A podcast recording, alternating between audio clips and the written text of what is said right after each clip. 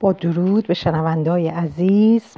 کتابی رو که می‌خوام شروع کنم براتون اسمش هست انسان خردمند. از نوح حراری هستش. این کتاب رو بعضی از دوستان خیلی علاقه من بودن که بشنون و خوشبختانه منم تونستم تهیهش کنم و براتون بتونم بخونمش. امیدوارم که لذت ببریم با مقدمه مترجم شروع می کنم.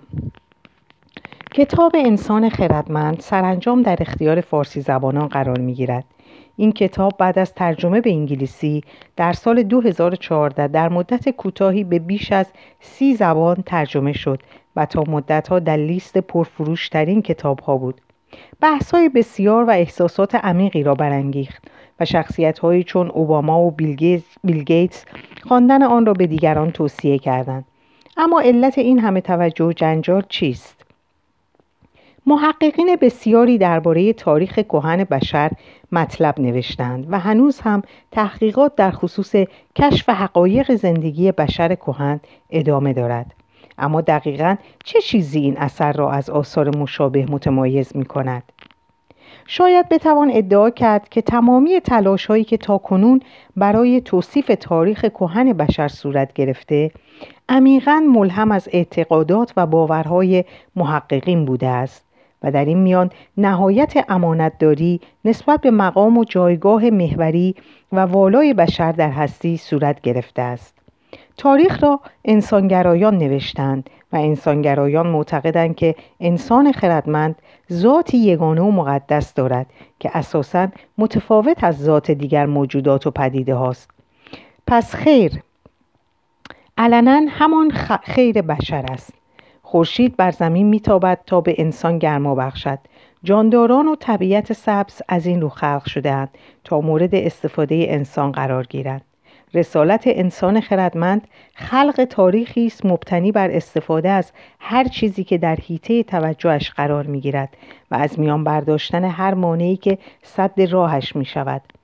از میان حداقل شش گونه شناخته شده انسانی دیگر تنها گونه ما انسان خردمند به جای مانده است و گونه های دیگر در طی قتل های خونین توسط این گونه فاتح به کلی نابود شدند.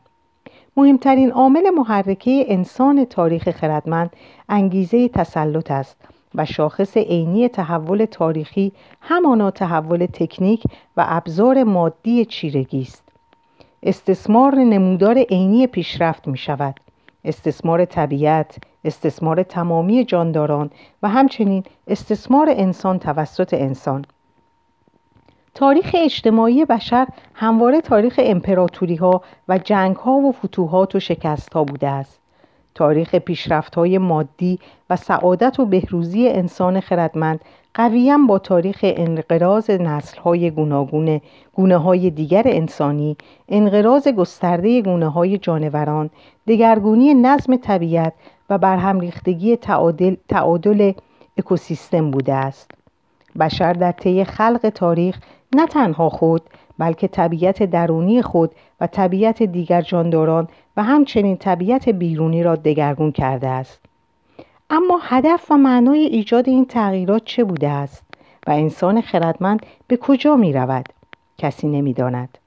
حیوانات در طی میلیون ها و میلیاردها سال به زندگی و تکامل خود ادامه دادند تا زندگی کنند و به نیازها و قرایز خود پاسخ دهند. اما انسان خردمند با اعمال کنترل بر حیات آنها در صدد برآمد تا طبیعت آنها را دگرگون سازد. تا آنها به جای پاسخگویی به نیازهای خودشان جوابگوی نیازهای انسانها باشند. اهلی کردن حیوانات از طریق قوانین طراحی هوشمند به معنای دستکاری در غرایز طبیعی حیوانات و تبدیلشان به چیز دیگری بوده است. صد هزار سال پیش انسان خردمند به عنوان موجودی ناچیز در میان سایر جانداران در حیطه طبیعت خود میزیست و تأثیرش بر روی طبیعت پیرامون خود بیش از جانداران دیگر نبود. اما در درجه اول پاره از تحولات زیستی مانند تغییرات بدنی برای تطابق با محیط زیست مثل توانایی راه رفتن روی دو پا و تغییرات تطبیقی دیگر مثل کشف آتش، ساختن ابزارهای سنگی، توانایی در هماهنگی و همکاری گروهی او را قادر ساخت تا با چنان سرعتی به رأس حرم جانداران صعود کند که اکوسیستم فرصت نیافت خود را با او تطبیق دهد. ضرورت تطبیق سریع با محیط زیست احساس ترس حس قلب جویی بر محیط زیست و سایر موجودات او را بسیار بیرحم و تهاجمی و خطرناک نمود. تحول تاریخی انسان خردمند از سه مرحله اصلی عبور کرد که اولین آن انقلاب شناختی در حدود هفتاد هزار سال قبل آغاز شد. این مرحله نقشی حیاتی در چرخش سعودی انسان خردمند داشت. جهشی ژنتیک او را قادر به فکر کردن به اشکالی غیر مترقبه نمود و موجب شد تا بتواند ارتباطات فیما بین را به زبانی کاملا متفاوت سازمان دهد به طوری که نه تنها قادر به انتقال اطلاعات بشود بلکه همچنین فضاهایی تخیلی بیافریند. این توانایی او را قادر ساخت تا به آفریدن, آفریدن اسطوره هایی بپردازد که به نوبه خود توانایی او را به همکاری انعطاف پذیر میان شمار کثیری از انسانها ارتقا دهد. اینها زمینه بودند تا انسان خردمند به خلق حرمهای سوری و واقعی نظمهای خیالی و سلسله مراتبی ایجاد های فراگیر خدایان خیالی و امپراتوری هایی بپردازد و پور را به وجود آورد. تاریخ صحنه مجاهدات کور و زندگی بشر فاقد هر گونه دوراندیشی بوده است. راهنمای مش و حرکت انسان خردمند تجربیات آنی و روزمره بوده است. گذار به دوران کشاورزی گواه روشنی است که نویسنده از آن به عنوان بزرگترین فریب تاریخ یاد می کند. زندگی کشاورزی با دستیابی به شماری از گیاهان مثل گندم و برنج و سیب زمینی و کشت آنها مترادف بود. با مترادف بود با یک سیستم غذایی فقیر. ازدیاد محصول بیشتر ازدیاد محصول بیشتر خوراک جمعیت جدیدی بود که به گونه ای انفجار آمیز افزایش میافت انسان خردمند از این پس ناچار بود تا نظم زندگی خود را با مقتضیات گندمی که میکاشت هماهنگ کند و تمام عمر خود را در کنار مزرعه خود با خانواده پر جمعیتش سپری کند. کار شاق و یک نواخت کشاورزی با طبیعت و اندام انسان هماهنگی نداشت و او را در کام مجموعی از آسیبهای بدنی کشانید. زندگی انسان در مقایسه با زندگی پیشینیان خود بیش از پیش سختتر و یک نواختر شد. زندگی کشاورزی در طی ده هزار سال بدون تغییر و تحولی جدی جریان یافت اما انقلاب علمی نقطه پایانی بر این سکون گذاشت. تسخیر مناطق بکر در آن سوی آبها و ضرورت کسب آگاهی نوین برای دستاندازی های جدید مقتضیات همکاری میان سرمایه و تحقیقات را فراهم آورد. فتوحات سرزمین های ناشناخته زمین ساز امپراتوری های گسترده نوین شد و منزلت علم در فراهم آوردن آگاهی برای گسترش باز هم بیشتر این امپراتوری ها و کسب ثروت های باز هم فزونتر به بالاترین نقطه صعود کرد. ثروت های افسانه‌ای جدید پشتوانه تحقیقات علمی بیپایانی شد تا ولع سیر ناشدنی دانشندوزی را جوابگو باشد. از این پس علم و آگاهی و امپراتوری ابعادی از یک کل یک پارچه شدند که در قالب یک نظام نوین سرمایهداری ظهور یافتند. دنیا به سرعت به دهکده کوچکی بدل شد و مقتضیات هر نقطه‌ای با مقتضیات سایر نقاط بر این جغرافیای یک پارچه پیوند خورد. در این بره تنها می‌توان از یک نظام جهانی فراگیر سخن گفت. جهانی که در آن پاسخهای سیاسی و اقتصادی, اقتصادی منطقه‌ای بیاعتبار شدند. اکنون انسان در کار طرح سوالات ناممکن و پاسخهای ناممکن به آنهاست. همزمان با فروپاشی اکوسیستم انسان خردمند قصد صعود به مقام خدایی را دارد و نوید زندگی جاوید را می‌دهد. علا رغم پایبندی نویسنده به تکامل و قوانین زیست شناسی نتیجه ای که او در فصل آخر کتاب یعنی فرجام انسان خردمند می‌گیرد جالب توجه و برای معتقدان به این گونه نظرات تکان دهنده به این گونه نظرات تکان دهنده است. می‌گوید به وسیله قوانین انتخاب طبیعی محال است بتوان وجود آلبا یا خرگوش سبز فلوورسان را توضیح داد. او محصول طراحی هوشمندانه است.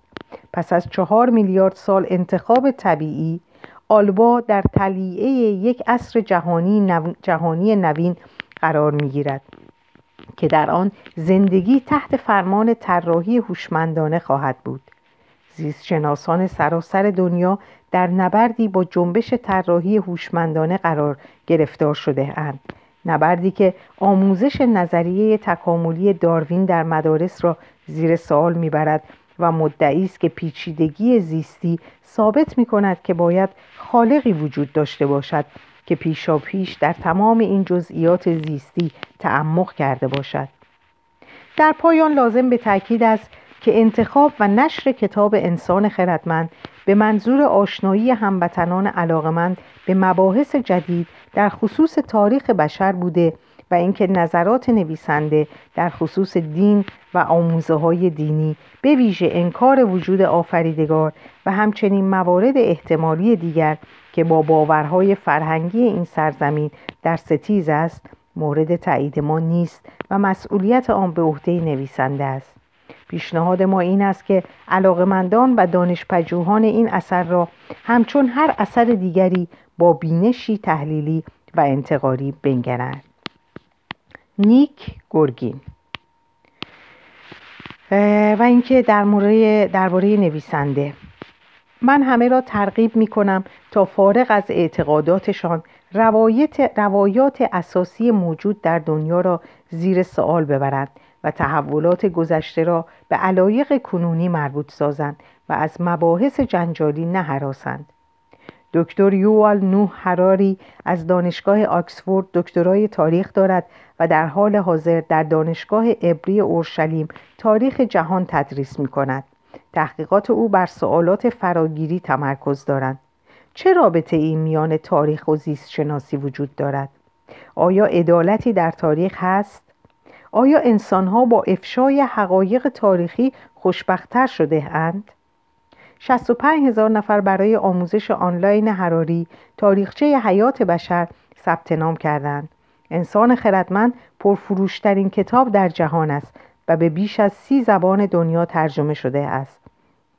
هراری در سال 2012 جایزه سالانه پولانسکی را برای خلاقیت و ابتکار در علوم انسانی از آن خود کرد.